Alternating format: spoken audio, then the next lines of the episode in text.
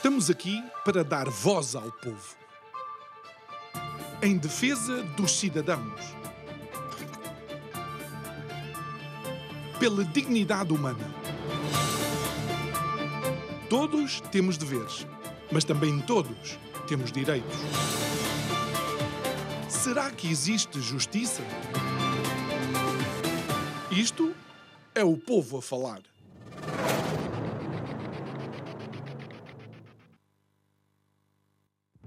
O cenário político, governativo e institucional em Portugal define-se com uma única palavra. Bem, do meu ponto de vista, caos. Se não vejamos, os políticos parecem uma classe à parte. Olham para Portugal como se fossem quaisquer deuses no Olimpo, olhando para os meros uh, humanos que se passeiam com as dificuldades do dia a dia e tomando decisões, obviamente, a seu belo prazer, esquecendo as necessidades e aquilo que os humanos necessitam. Para falar no governativo, basta pensar qual é o plano para Portugal, qual é a meta que Portugal quer realmente atingir, que nação quer Portugal ser.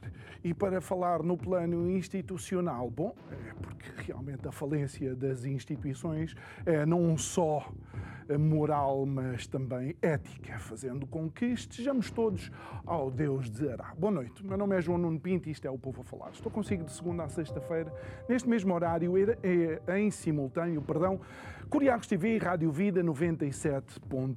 Mas voltemos àquilo que é Portugal. É porque vamos a caminho de umas eleições. E a paleta de cores que temos define-se de diversas formas. E permitam-me, por assim dizer, a liberdade. Desde um partido que tem governado Portugal esmagadoramente em termos de tempo destas 50 anos que se vão celebrar este ano, que tem agora um secretário-geral que, enquanto teve poder para tomar algumas decisões e resolver alguns problemas, não o fez, mas agora é que o vai fazer. Depois existe uma aliança que mais parece eventualmente uma tentativa de abrir um sarcófago de uma aliança, sim, que existiu, muito mais rica, política e intelectualmente. Depois temos um partido que, de facto, é um partido de protesto, um partido aparentemente de revolução, um partido de ruptura, mas também ainda tem alguns traços messiânicos, com todos os problemas que daí podem advir. E o que dizer daquela rocha do liberalismo? Sim, uma forte rocha do liberalismo que acabou por colocar todos aqueles aqueles que eram seus adversários para a liderança do partido bem embaixo nas listas, fazendo com que, muito provavelmente, nem sequer sejam eleitos. Quanto a um bloco que existe à esquerda, continua preocupado com a marijuana, com as casas de banho eh, eh, mistas e também, essencialmente, com o dinheiro dos outros porque com o dinheiro deles fazem muito pouca coisa. E o que dizer então daqueles comunistas que aparentemente não receberam a notificação de que Engels e Marx já morreram há bastante tempo? E é isto que nos espera. Estas e outras propostas que estão em cima da mesa até dia 10 de março. E é daqui que vai sair o nome de quem vai liderar o leme desta embarcação que se chama Portugal. Eu acho que vai ser Caronte, digo eu, que não percebe nada disto.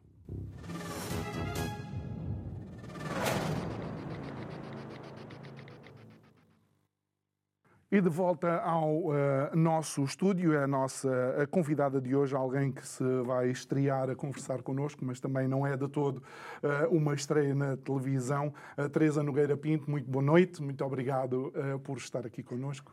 Boa noite, João Nuno, obrigada. Eu, Antes é um gosto. De mais, desejo um bom ano para si e para, para os seus.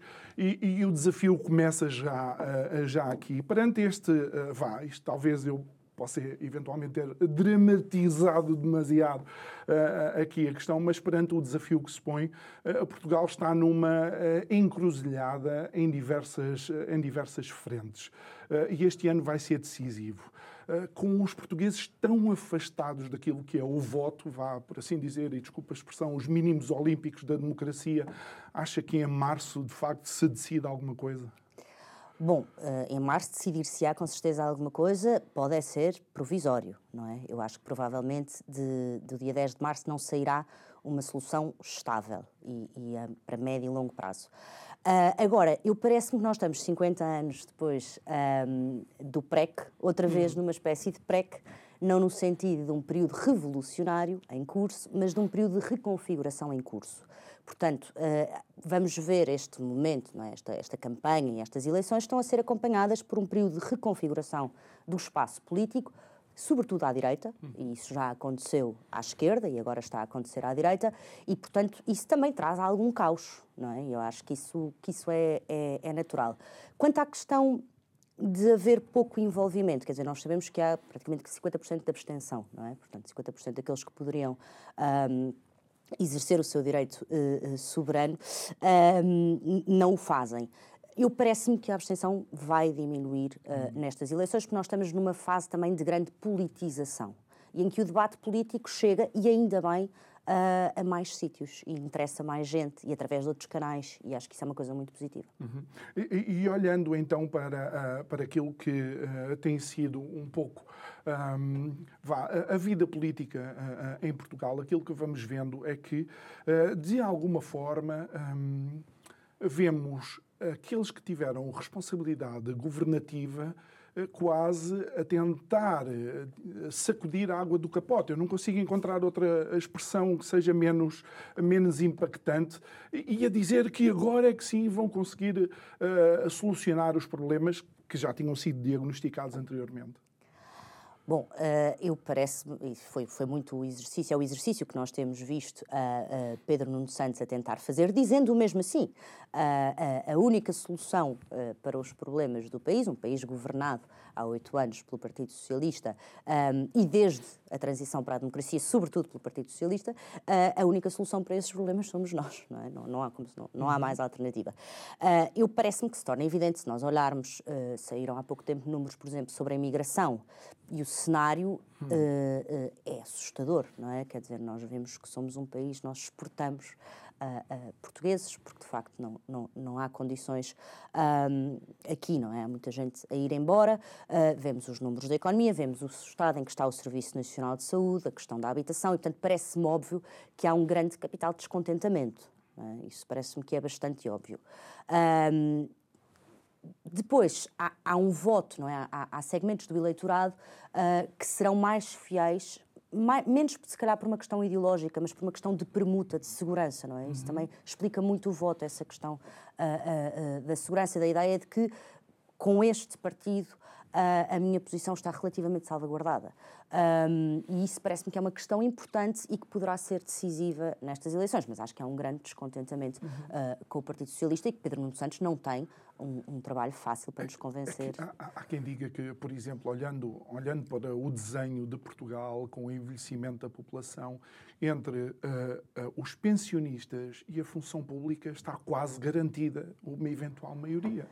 Exatamente, ou seja, a hegemonia, eh, eh, eu acho que nós temos, eh, a hegemonia do Partido Socialista pode ser explicada, é explicada de várias maneiras. Quer dizer, há uma explicação histórica, uhum. que é a mesma maneira como nós transitamos para a democracia, há uma explicação cultural, de uma hegemonia cultural da esquerda no país desde, desde o 25 de Abril, que também se explica, lá está, por fatores históricos, mas depois também há o ter conseguido captar segmentos muito importantes uh, do ponto de vista demográfico do eleitorado, uh, até porque o voto pensionista é um, uh, esse segmento do eleitorado tende a ser eh, menos abstencionista, portanto, há menos abstenção nesse pois. segmento do eleitorado. Isso é uma questão importante. Um, e, e, muito se tem falado uh, uh, da proposta de André Ventura, uh, pouco execuível, não é? Uh, em relação a, a, às pensões, mas eu acho que isso traduz que André Ventura percebeu uma coisa e age nesse sentido, que é a única maneira uh, de quebrar a hegemonia do Partido Socialista, política, é conseguindo quebrar a hegemonia que o partido tem nesses segmentos do eleitorado. E, e surpreende de alguma forma, e uma vez estamos a, a falar do Chega, os números, por exemplo, no eleitorado jovem, uma sondagem recente da Axi Imagem uh, demonstra que, de facto, há um, um, uma forte fatia uh, de jovens a olhar e, e provavelmente a votar Chega. Sim, se não me engano, era perto dos 25%. Uhum. Uh, eu devo dizer que há algum tempo que digo Uh, uh, que, que, sinto essa tendência e que não me surpreende. E não me surpreende por uma razão. Neste momento, do ponto de vista político, o Chega representa uma contracultura. Portanto, a reação a um pensamento hegemónico. Uh, e, portanto, não é muito diferente daquilo que nós vimos nos anos 60. Uh, ah, quem é que se mobilizava e contestava uh, as trilogias sagradas, na altura o Deus, Pátria e uhum. Família, uhum. não é? Eram jovens. Sempre foram os jovens que começaram a contestar aquilo que é visto como hegemónico e, de certa forma, como indiscutível. E, portanto, esta rebeldia, esta contracultura um, faz-me sentido. Como, e acho que isso também está relacionado com outro fenómeno muito interessante que tem a ver com as novas formas de fazer e de debater política, com a importância das redes sociais, uh, com a possibilidade dos candidatos uh, falarem diretamente ao eleitorado, com o aparecimento de uma série de influencers, se, quiser, uhum. uh, se quiseres, na área da política, que têm acesso direto através das redes sociais. Portanto, tudo isso está a transformar o debate e a mostrar, se calhar, não é só aquilo que nos dizem, se calhar há aqui outras perspectivas uh, uh, que são também interessantes. E, e achas que, ao começar e terminar a intervenção final, por exemplo, citando uh, Sá Carneiro, uh, é um, uh, e desculpa mais uma vez a expressão, piscar de olhos, uh, eventualmente, a, a quem não se reveja na atual liderança do PSD? Eu uh, acompanhei o, o, o discurso uh, uh, de encerramento da convenção ontem e, e, e, achei muito interessante. achei que houve piscares de olhos eficientes, na minha opinião, e interessantes. Houve um piscar de olho que me pareceu muito eficiente para os imigrantes. mas em relação às citações, à invocação, à invocação uhum. de Sá Carneiro, eu acho que André Ventura se quer reivindicar como o verdadeiro herdeiro um, de Sá Carneiro. Isso é um ataque, naturalmente, ao PSD uh, eh, e a esta uh, AD ressuscitada, ou tentativa de ressuscitar a AD. Uhum. Qual é que é a vantagem competitiva de André Ventura? Uh, é que se nós olharmos para o perfil de Sá Carneiro, um, e, e não, quer dizer, eu, eu, duvido que daqui a 40, 50 anos uh, uh, Luís Montenegro seja lembrado como, ou falado como se lembra e se fala sobre Sá Carneiro, não é? Porque, porque Sá Carneiro tinha um, um atributo raro na política que é o carisma, não é? Um, mas também tinha o ser disruptivo. Uh, Sá Carneiro era odiado pelos barões do PSD, hum. não é? Portanto, há aqui, e invocava muitas vezes o povo, não é? Contra uma elite. Portanto, do ponto de vista da dinâmica, não estou a falar do ponto de vista ideológico, estou a falar do ponto de vista da energia e da dinâmica, a Ventura reivindica-se o verdadeiro herdeiro de Sá Carneiro e é por isso que o cita e até citou, creio eu, dizendo que estava disposto a dar a própria vida. É? Uhum. E, e, também Sá Carneiro é lembrado como é porque saiu abruptamente uh, do, do palco da política. Não é? E, e, e, de uma maneira que ainda. Uh, e de uma maneira que ainda hoje, exatamente. Portanto, uh, está por esclarecer. É? Exatamente. E, portanto, é uma figura, e eu acho que Ventura vai tentar, daqui até ao dia 10 de uhum. março, roubar essa uh, mística do Sacarneiro. Uh, Teresa, deixa-me deixa uh, aproveitar agora, vamos passar aqui um pouco pela, por esta reedição da AD, mas também para, para te lançar para cima da mesa Algo que a mim pessoalmente me preocupa, que de facto que é a dimensão intelectual das pessoas que fazem parte ou que fazem a política atualmente, ok? Uh, Luís Montenegro, uh, Nuno Melo e o do PPM, aquele senhor que canta fado, que eu agora não me lembro o nome, eu lamento imenso, peço desculpa, um, não são de todo Sacarneiro, Freitas do Amaral, Adelina Mar da Costa. Achas que também quem faz política atualmente, em termos de dimensão intelectual, eh, é inferior eh, àqueles daquela época? Tenho alguma dificuldade. Uh, eu acho que cada época uh, tem os, os, líderes que merece, não é? E nós não podemos estar a tentar encontrar um, em 2024 um, perfil de líderes de há 40, 50, 60, 80 anos. Acho que isso é um erro. Embora naturalmente se reivindiquem legados, isso faz sentido. Um, como também acho que nós traçarmos um perfil, uma espécie de caderno de encargos, de requisitos para aquilo que deve ser um líder e um político, é uma coisa que me faz muita confusão. Nós temos ouvido, uh, é assim, de facto, Montenegro não tem o carisma que tinha Sá Carneiro, é verdade. Um, nem Nuno Melo é Freitas do Amaral, nem uh, Câmara Pereira é. Hum. Peço desculpa. um, isso é verdade. Uh, uh, mas eu parece-me que se deve olhar para o momento atual, para as circunstâncias atuais, e, e cada, cada época, eu acho, uh, pede uma determinada virtude ou uma determinada qualidade política. e vai variando.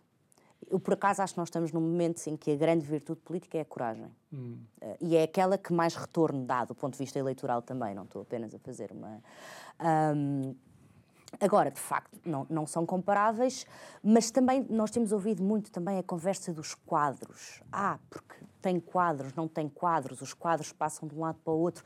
Eu acho essa conversa uh, faz-me um bocadinho de confusão sempre, porque eu não consigo perceber bem o que é que são os quadros. O que é que é isso dos quadros, não é? São pessoas que começam nas juventudes partidárias, uh, vão para um cargo, depois vão para uma empresa, de uma empresa para outro cargo político e... Eu não, quer dizer, é como se nós tivéssemos muitos exemplos de grandes quadros se nós olharmos para a atual classe política, não me parece que faça muito sentido. Ou seja, o que é que eu quero dizer com isto? Eu acho que os partidos precisam, de facto, é verdade, de pessoas tecnicamente competentes, não é? Os tecnocratas, quadros, quiseres, mas precisam, sobretudo, de convictos e precisam de líderes. E, portanto, nós não nos podemos focar só em, ai, ah, tem quadros, a fazer aqui hum. uma contagem de quadros. Nós temos que ver também onde é que estão os líderes. Eu, eu entendo, mas, eh, olha, uma das últimas, eh, uma das análises que eu fiz aqui depois da maioria absoluta do PS é que eu esperava que o PS escolhesse independentes para o governo.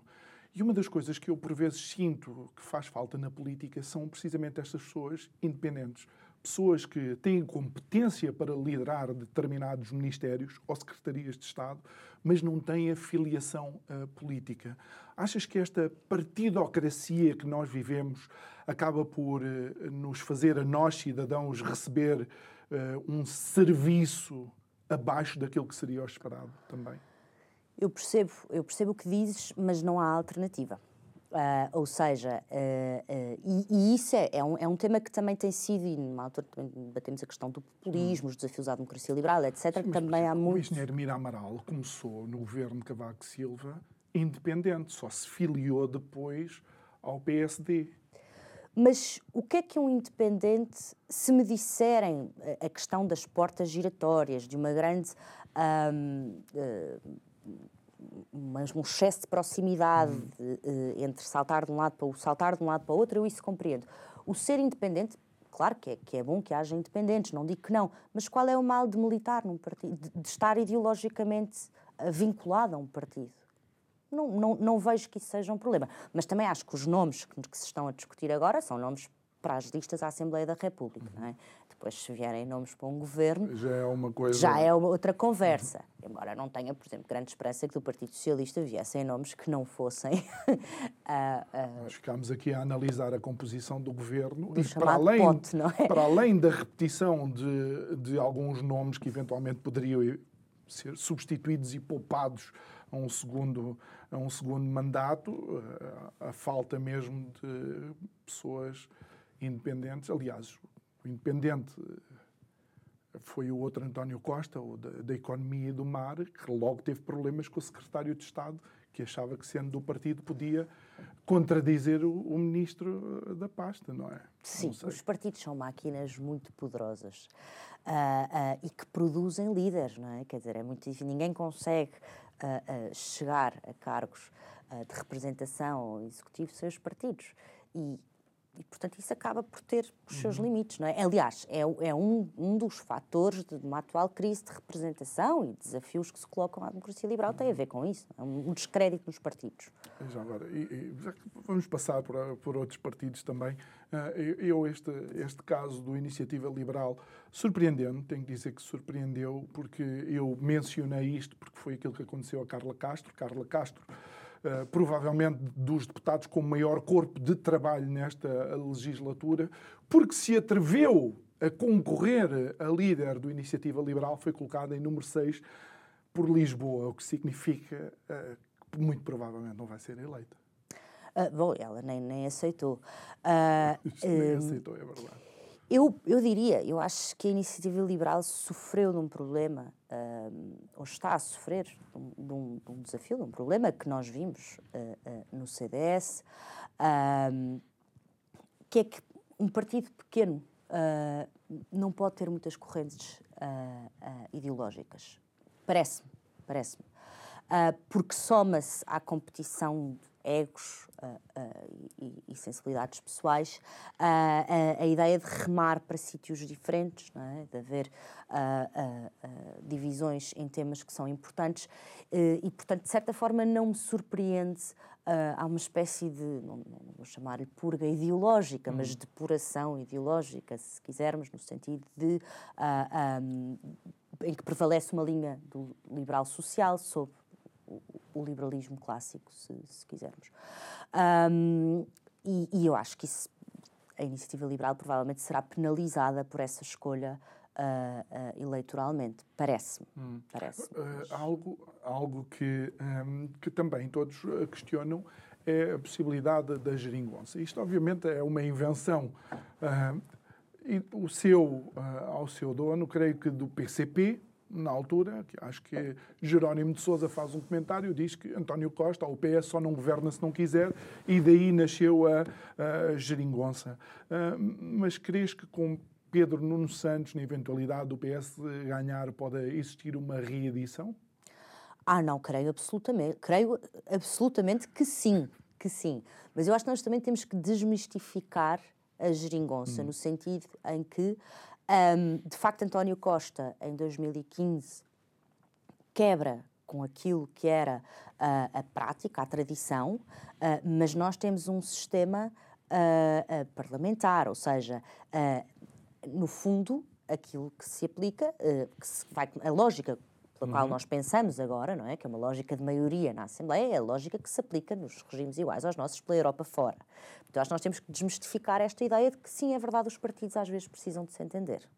Uh, e, portanto, é preciso, às vezes, assegurar uma uhum. maioria. Eu não tenho a menor dúvida de que Pedro Nuno Santos, e ele já deu essa tranquilidade, tranquilidade, essa que Luís Montenegro não pode dar, escolheu não poder dar, uh, Pedro Nuno Santos já deu a de que uh, uma maioria à esquerda dê-me a chave e eu resolvo, não é? E eu uhum. garanto. Uh, e os seus companheiros dessa eventual geringonça reedição também não me parece que se iriam opor a isso. Portanto, se houver uma maioria de esquerda no Parlamento, o Partido Socialista vai ao governo. É? Sendo que, de uma forma, vá de, em termos de posicionamento ideológico, diz que Pedro Nuno Santos é uma corrente ainda mais à esquerda dentro do PS? Sim, eu acho que Pedro Nuno Santos, sim, é mais ideológico, de certa forma, é sem dúvida mais à esquerda, mais próximo da chamada nova esquerda, o que pode ser um problema, por exemplo, para o Bloco de Esquerda, não é? Hum. porque uh, pode ser para o eleitor uh, que está nesse segmento ideológico pode ser tentador votar em Pedro Nuno Santos, uh, mas não tenho a menor dúvida de que se entenderão no momento em que se tiverem que entender, inclusivamente se for o caso também com o Partido Comunista e com e, e, abrindo um bocado o, o, leque da análise daquilo que pode ser 2024, uh, obviamente Portugal depende e em muito daquilo que acontece em Bruxelas e em Washington. E, e, tanto num sítio como noutro vão haver momentos decisivos este ano. Qual é a leitura que a Teresa faz?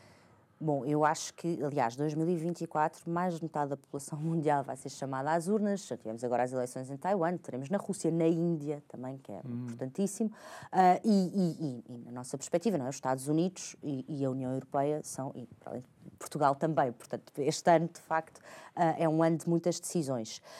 Um, eu acho começando com as, com as uh, eleições para o Parlamento Europeu, são absolutamente fundamentais por uma razão. Uh, a maior parte, ou grande parte das coisas que impactam a nossa vida, do ponto de vista da legislação, da regulamentação, uh, são decididas em Bruxelas, são decididas no Parlamento Europeu. mas passa-nos muito ao lado. Eu, eu dou um exemplo. Eu outro dia precisava de saber o sentido de voto de um deputado no Parlamento Europeu. Uh, num relatório que foi aprovado sobre a alteração dos tratados uh, dos tratados uh, de, da União Europeia. Uhum. E tive muito tempo, perdi muito tempo a tentar perceber qual é que tinha sido esse sentido de voto. Ou seja, não há, a informação não é fácil, não é clara, as pessoas não estão, não se sentem politicamente ligadas, portanto há aqui um grande déficit democrático. isso é, é, é, uma questão que é importante. Um, Portanto, as eleições da União Europeia para o Parlamento Europeu parecem-me fundamentais. Parece-me que pode haver um reequilíbrio de forças, no sentido uh, de haver uh, uh, uma viragem à direita, com o ICR, sobretudo com o ID, com o Grupo Identidade e Democracia, a fazer ganhos, com os Uh, liberais uh, no centro, centro-esquerda a ser penalizados, um, mas acho que são eleições muito importantes porque neste momento se estão a decidir coisas fundamentais. E não é só questões de regulamentação, de legislação, mas até questões de soberania, não é? Uh, o que se está a discutir na alteração dos tratados é, por exemplo, a questão de se, é, se se continua com o princípio da unanimidade no Conselho ou se se passa a uma maioria qualificada. Não é? Portanto, isto no fundo é se vamos enfraquecer a soberania dos Estados, transferindo mais soberania para a União. Isto é um tema fundamental da política e não está a ser discutido. Eu acho que as eleições europeias isso vai ser muito discutido. Isso, a imigração, uma série de outros temas. E depois os Estados Unidos, e arrancam hoje uh, o chamado caucus no, no Iowa, um, o, o caucus republicano. As primárias. Sim. As primárias. Um, e vai ser, vai ser nesse aspecto. Podemos ter ainda algumas surpresas, quer dizer, Donald Trump está a enfrentar uh, vários bloqueios nos tribunais, uh, mas é o candidato favorito dos republicanos para a nomeação. Joe Biden está visivelmente fragilizado. Uh, e, e, portanto, é um ano também que vai ser decisivo. Achas que, de alguma forma, este início de uh, bombardeamento às posições úteis uh, relativamente uh, àquilo que se uh, passa no Mar Vermelho, é uma uh, antiga e conhecida estratégia de alguns presidentes de utilizar o complexo militar estabelecido para tentar criar alguma unanimidade nas suas campanhas. Honestamente, acho que não. Eu acho que a administração Biden uh, vê, uh, não vê com bons olhos a possibilidade, a, a, hipótese de escalada no Mar Vermelho, faz aquilo que faz uh, no sentido de garantir, tentar garantir a segurança numa artéria comercial vital. Eh, não estou a dizer que se não fosse visto como uma vantagem, não se recorresse a isso, como tantas outras administrações na história. Eu acho é que há a noção de que, até porque há mesmo conflito na Ucrânia, quer dizer, a opinião pública americana está longe uh, de ser unânime em relação a isso e eu acho que os eleitores americanos não querem saber de guerras em sítios longínquos agora. Uh, e, portanto, eu acho que a administração está a torcer para que a coisa não escale uh, no Mar Vermelho. O que não sabemos. Mas, no entanto, relativamente à Ucrânia, continuam a ser uh, despejados uh, centenas e centenas de milhares de milhões de, de dólares uh, no conflito. Mas neste momento há um bloqueio, há um bloqueio no Congresso, há, um, há, há, uma a ala a ala anti-establishment do Partido Republicano, o que alguns dizem a ala maga do Partido Republicano, uh, está a bloquear, uh, uh, continuar a enviar esse volume de, de, de, apoio à Ucrânia. Isso é um dos temas que está ali a ser, a ser bloqueado e foi atrasado agora, se não me engano, até, até março, uma decisão sobre o tema.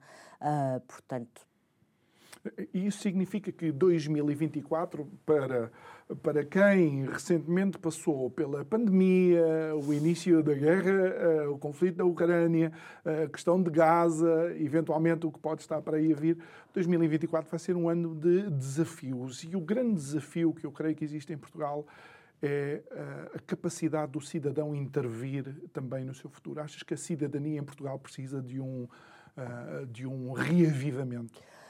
Uh, acho, acho sem dúvida, como acho que precisa na Europa, acho que nós estamos, lá está, como, como eu disse, eu acho que nós estamos em tempos de reconfiguração e de recalibrar um bocadinho. Uh, eu costumo sempre, uh, e, e, agora vou buscar a questão, a questão do, do, populismo, porque acho que é um tema que também ainda vai ser debatido uh, até a propósito das eleições europeias. Um, nós vivemos em regimes que são democracias liberais. Mas não, e, e não nos podemos esquecer que há aqui duas componentes. Há a componente liberal, mas há a componente democrática. Uh, e sem soberania popular, então não se pode falar de democracia. Uh, e, e, estes movimentos populistas, nas mais variadas formas, uh, ah, um, no fundo eles vêm, e não quer dizer que não representem em alguns casos riscos, sobretudo para a dimensão liberal da democracia, mas o que eles vêm reivindicar é essa soberania popular. E vêm acompanhados. Uh, nós temos visto um aumento, por exemplo, da mobilização um, do ponto de vista de protestos populares. Uh, não sei se tens acompanhado o que se está a passar na Alemanha neste momento. Uh, parecido, de certa forma, embora não desencadeado exatamente pela mesma coisa, com o movimento dos agricultores no Reino Unido, no Reino Unido, nos oh, Países Baixos, Países Baixos. Uhum. que depois até deu origem a um partido. Um, o, os agricultores em França também não estão contentes, como temos visto nos últimos tempos. Isto não se fala muito nos chamados mainstream media, uh, não percebo porquê, parece-me ser uma questão bastante importante, mas o que nós vemos é, é novas vozes, novos atores, novas reivindicações e um, um extravasar do espaço público que eu acho que é saudável, porque se nós se for uma contenção constante, há temas dos quais não podemos falar, uh, bem, o, o, povo, os deplorable, é melhor não se meterem hum. muito na política, acho que isso vai acabar por correr mal. Uh, então acho bom haver estes mecanismos de ir ajustando, não é? de ir reequilibrando. Que a história toda é assim. Exato, fundo, mas, é? mas ao mesmo tempo que vemos isso, e, e bem, uh, saudamos noutros países, em Portugal não vemos, não vemos tanto, Imediatamente, a preocupação da Europa é controlar a informação e legislar a informação. Ou seja, eu acabo por ter, ficar em conflito com o que é que realmente a Europa quer dos seus cidadãos. Uh, sim, eu acho que isso é outro tema uh, absolutamente fundamental, que não é um tema consensual, quer dizer, é um debate, não é? A ideia, ao fim do dia, é. Há aqui uma espécie de paradoxo, que é que para nós salvarmos a democracia, vamos acabar por acabar com a democracia. ao proibir opiniões, um, ao criar constrangimentos à liberdade de imprensa e à liberdade de informação, à, judicialização da política, à politização da justiça, etc. Uma série de fenómenos que nós vamos vendo uh, uh, acontecer. Agora, eu parece-me que tem havido, e sobretudo muito relacionado com essa questão das, das redes sociais e das novas plataformas, uh, e com a importância que têm algumas figuras Uh, estou a pensar em algumas figuras americanas, mas não só, uh, que tiveram numa certa resistência uh, à tentativa de imposição de um pensamento hegemónico. Uhum. Não é? Um, Tucker Carlson, por exemplo. Por exemplo, Jordan Peterson, uhum. um, Ben Shapiro, um, e, e, e, não só, e tantos outros. e também em Portugal se, se, se, vai vendo algumas pessoas que, que vão fazendo isso. Quer dizer, e, e, e, quem começa, no, quem, no fundo, quem resiste corre sempre um risco, não é? Quanto mais não seja de reputação, uh, de morte social, de cancelamento. Um, mas... Mas, mas deixa-me dar-te um, um, caso, um caso paradigmático. Houve, houve creio que, um, um, alguém, alguém nas redes sociais, que eu não recordo o nome, que entrevistou recentemente o André Ventura, depois a a, Rita, a, Rita, a Rita Matias imediatamente recebeu a pergunta de um jornalista quando é que vai entrevistar os outros partidos por uma questão de equilíbrio. Tenho a certeza absoluta que esse jornalista nunca mandou uh, o mesmo e-mail ou fez a mesma pergunta ao Ricardo Araújo Pereira quando decidiu, dentro daquilo que é uh, a autoridade dele no programa, não convidar André Ventura para participar no, no programa. Sim, eu percebi, eu por acaso também, também acompanhei isso, também vi isso. Creio que há uh, até, aliás, até creio que o youtuber está, não está sob a mesma. Não, uh, não está, tem menos responsabilidade. Tem menos responsabilidade. Broadcasting uh, tem mais responsabilidade. É? Mas eu acho que em Portugal nós temos que, apesar de tudo, distinguir uma coisa. não tenho, quer dizer, a maior parte comentadores de televisão, uh, normalmente a cota da direita é preenchida por pessoas que pensam como à esquerda. Uh, há, há, um enviesamento, parece-me, mas que resulta muito mais de, de, uma questão até cultural, não é? A nossa, a nossa direita também agora, de certa forma, está a sair um bocadinho do, uh, do armário, no sentido de não ter vergonha de se assumir de direita, de se poder falar, por exemplo, de ser conservador, etc. Uh, mas eu acho que isso tem mais a ver com uma questão de hegemonia cultural do que propriamente de restrição à liberdade. Uh, e acho que, apesar de tudo, é importante nós, por uma questão, distinguir isso. Eu, pelo menos na minha experiência, eu não sinto que haja essa restrição hum. um, à, à, à liberdade de expressão seja de comentário, seja do ponto de vista de jornalismo. Um, eu acho que assim é um, um, grande enviesamento do pensamento hegemónico, mas chama a atenção, o pensamento hegemónico não é maioritário, hum. e isso é uma diferença fundamental. Do ponto de, as nossas elites estão enviesadas à esquerda. Eu, eu gosto, eu gosto. Mas o povo não sei se está. Eu gosto, eu gosto eh, desta quase eh, candura tua, mas se eu falar, por exemplo, se eu falar num nome que ambos conhecemos, Uh, e se vires aquilo que a Academia lhe fez, se eu puser aqui o nome do professor Ricardo Marchi, os livros que ele escreveu e quando ele coloca, por exemplo, em cima da mesa que o, o, o Chega não é um partido de extrema-direita, quando muito é um partido de direita radical, um italiano que sabe bem o que é, que é um partido de extrema-direita, e tu viste o que é que a Academia lhe fez e a comunicação social. Não, de resto deve ser a pessoa uh, em Portugal que mais sabe sobre direita radical, uh, uh, sem dúvida. Parece-me que isso foi um movimento na academia. Hum. Não, ou seja, o que é que eu quero dizer? Há um enviesamento, há um enviesamento também, parece-me, nas universidades, no meio académico. As elites. A Revolução Francesa foi pensada nos salões. Hum, não, não foi sim. pensada na rua. na rua, nem nas tabernas. É, é preciso ter, ter isso. As elites tendem sempre a ser uh, muito mais progressistas uh, uh, e por isso às vezes também perdem mais a noção do bom senso, mais do que o povo. e eu acho que há esse enviesamento nas universidades, é verdade, na comunicação social. O que eu me parece é que nós, é que isso não põe em causa liberdades fundamentais. Ou seja, eu sinto-me livre de estar a dizer estas coisas aqui, não é? Mas, mas tu sabrás melhor que eu. Não, claro, mas, mas, mas por exemplo, se nós formos observar o tempo que é dado uh, uh, vá a cada quadro ou a cada espaço ideológico, como é óbvio, esse enviesamento está, está lá.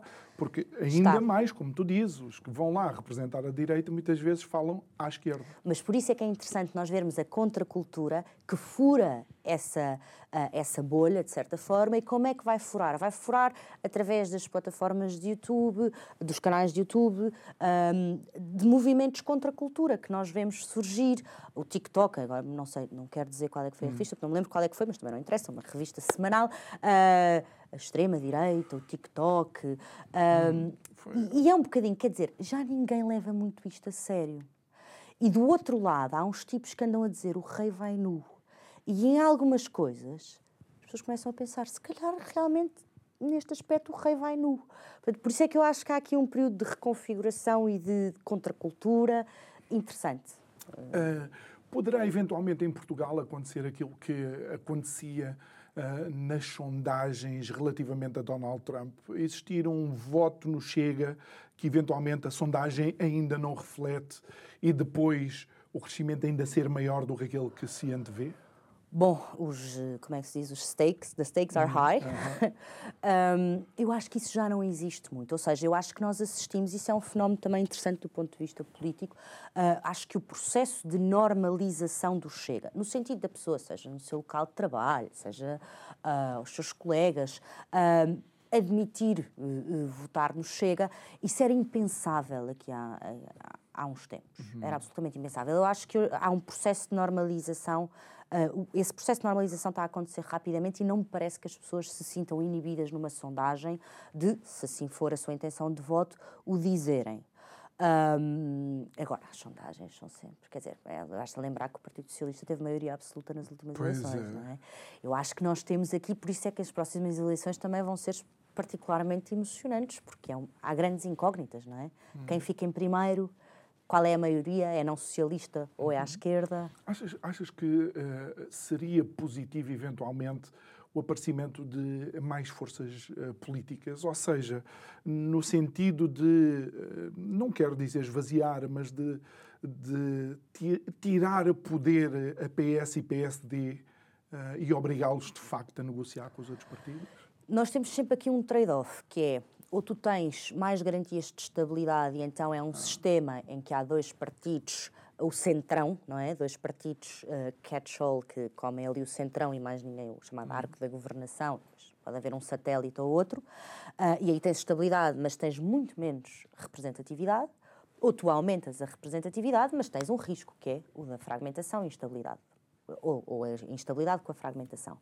Um, mas eu acho que os tempos neste momento estão mais para uma maior representatividade, sobretudo à direita. Também vamos ter agora o, o Nova Direita da Ossanda uhum, Liber, foi aprovado uhum. pelo, pelo Tribunal Constitucional. E também acho que o Chega, estando neste processo de normalização, eu não gosto de dizer desradicalização, uh, mas pronto, uh, podem aparecer novos partidos à direita com. E, e, isto, de facto, foi algo que nós já vimos à esquerda.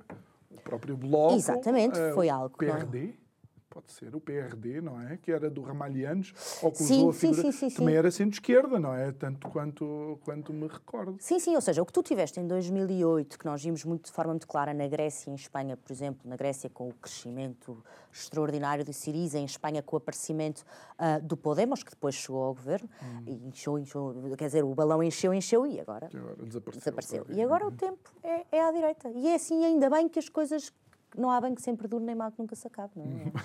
Muito bem. Olha, e, e, como é que achas que os cidadãos portugueses podem uh, vá, ultrapassar um pouco esta apatia que estes anos de democracia falhada, e desculpa, esta é a minha opinião, um, como é que achas que os portugueses podem ultrapassar isso? Eu, eu, eu acho, eu, eu sou muito sincera, eu acho que a política é muito sobre convicções, não é?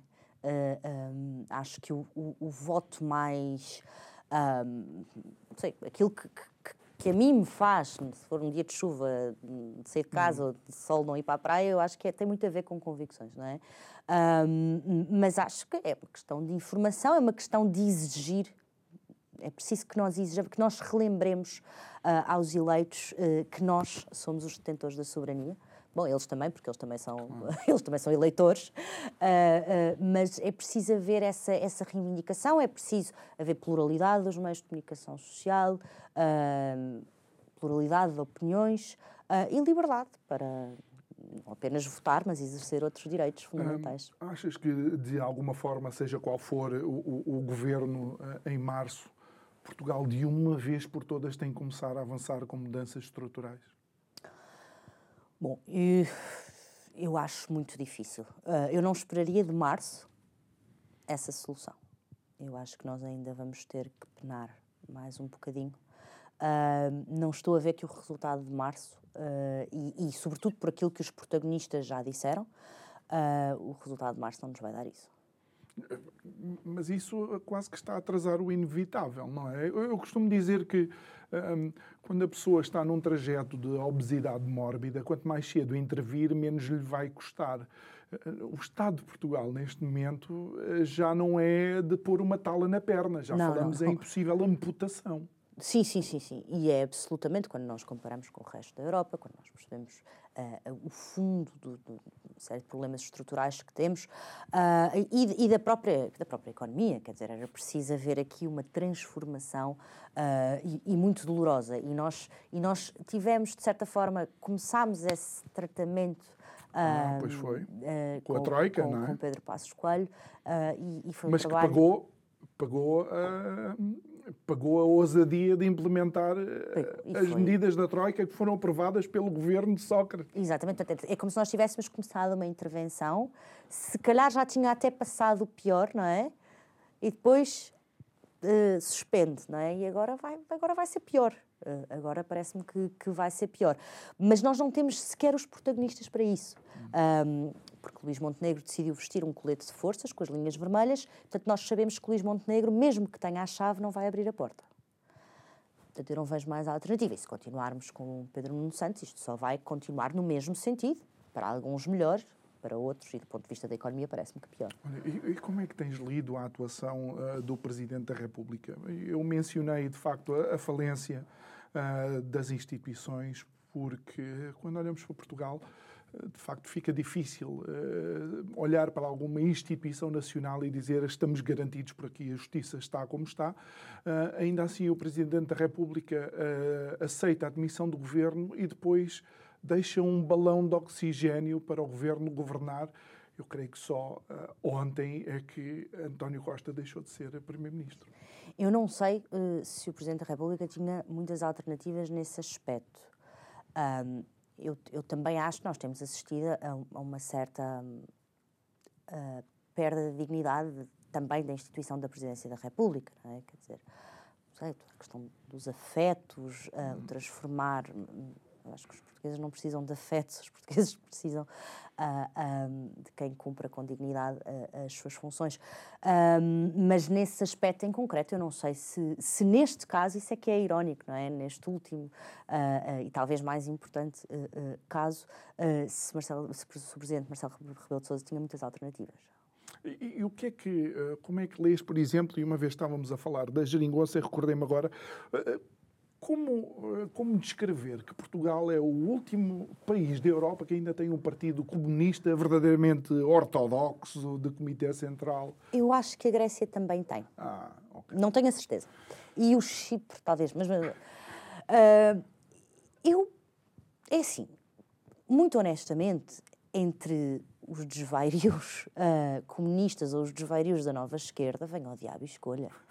Uh, e eu acho que faz sentido num, num, país que, de certa forma, é conservador, não do ponto de vista ideológico, mas do ponto de vista literalmente de conservar. Hum. Uh, eu acho que faz sentido, uh, e lá está também a história do nosso passado recente, toda a mítica. Ah, no, no, fundo, se nós pensarmos, a narrativa que nos ficou do 25 de Abril foi aquela imagem do cunhal de um povo inteiro que se levanta contra o fascismo. faz sentido uh, essa importância que o Partido Comunista tenha conseguido. Agora, eu parece-me que talvez esteja a acabar. Crees que sim? Creio que sim. Ah, e, mas não o digo com especial... Não achas que a, a, a, insatisfação que existe com o PS poderá eventualmente fazer alguma transferência de voto? Para tão longe, não? Hum, eu, eu, eu acho... Não acho por uma razão. Porque, sendo garantida uma geringonça, não há aqui um voto de protesto à esquerda mesmo livre, eu acho que Rui Tavares se coligaria sem hesitar uh, e também não me parece que seja uma voz que se levante contra os desmandos do Partido Socialista. Portanto, não há um voto de protesto à, à uhum. esquerda. E isso é o que a direita pode capitalizar, é o voto de protesto. Olha, e, de insatisfação. E, e, olhando para esta uh, reconfiguração de que falas, digamos, do espectro político, estamos sensivelmente nos últimos três minutos, ainda temos algum, alguma coisa para falar. Há quem diga, por exemplo, com esta reconfiguração, por incrível que pareça, o PSD passa a estar mais à esquerda quase do que à direita. Ainda é uma leitura muito uh, ingênua de fazer ou eventualmente poderá acontecer? Uh, eu acho que poderá acontecer. Uh, uh, em política, as coisas são relativas do ponto de vista ideológico, mas também são objetivas. Hum. Ou seja, e, e, sempre houve o debate no PSD se era um partido de centro-esquerda, centro-direita, etc. Um, eu acho que o PSD agora tem o dilema de ou agarra as bandeiras, ou pelo menos responde de alguma forma às inquietações de quem segue as bandeiras do Chega, nomeadamente questões de imigração, mas não só. Um, ou não. E parece-me que vai optar por não o fazer e vai optar por tentar ganhar os votos dos descontentes do Partido Socialista. Uh, portanto, eu acho que nós vamos ver, nem é tanto um partido mais à esquerda, é um partido completamente sem ideologia. Hum. Uh, que não quer, aliás, esta AD até disse não as questões fraturantes vão ficar de fora. Sim. É negar a política, é a morte da política. Porque já com Rui Rio me pareceu bastante à esquerda. E Mas Rui Rio até era apoia... ideológico, porque ele dizia, sim, nós sim. estamos no centro-esquerda. Eu acho que Montenegro nem esquerda. quer falar, hum. falar de política, não. É a morte da política. É, agora é a nossa vez, seremos mais competentes tecnicamente. E, e, desse ponto de vista, qual é o sinal que está a dar, de facto, para os eleitores?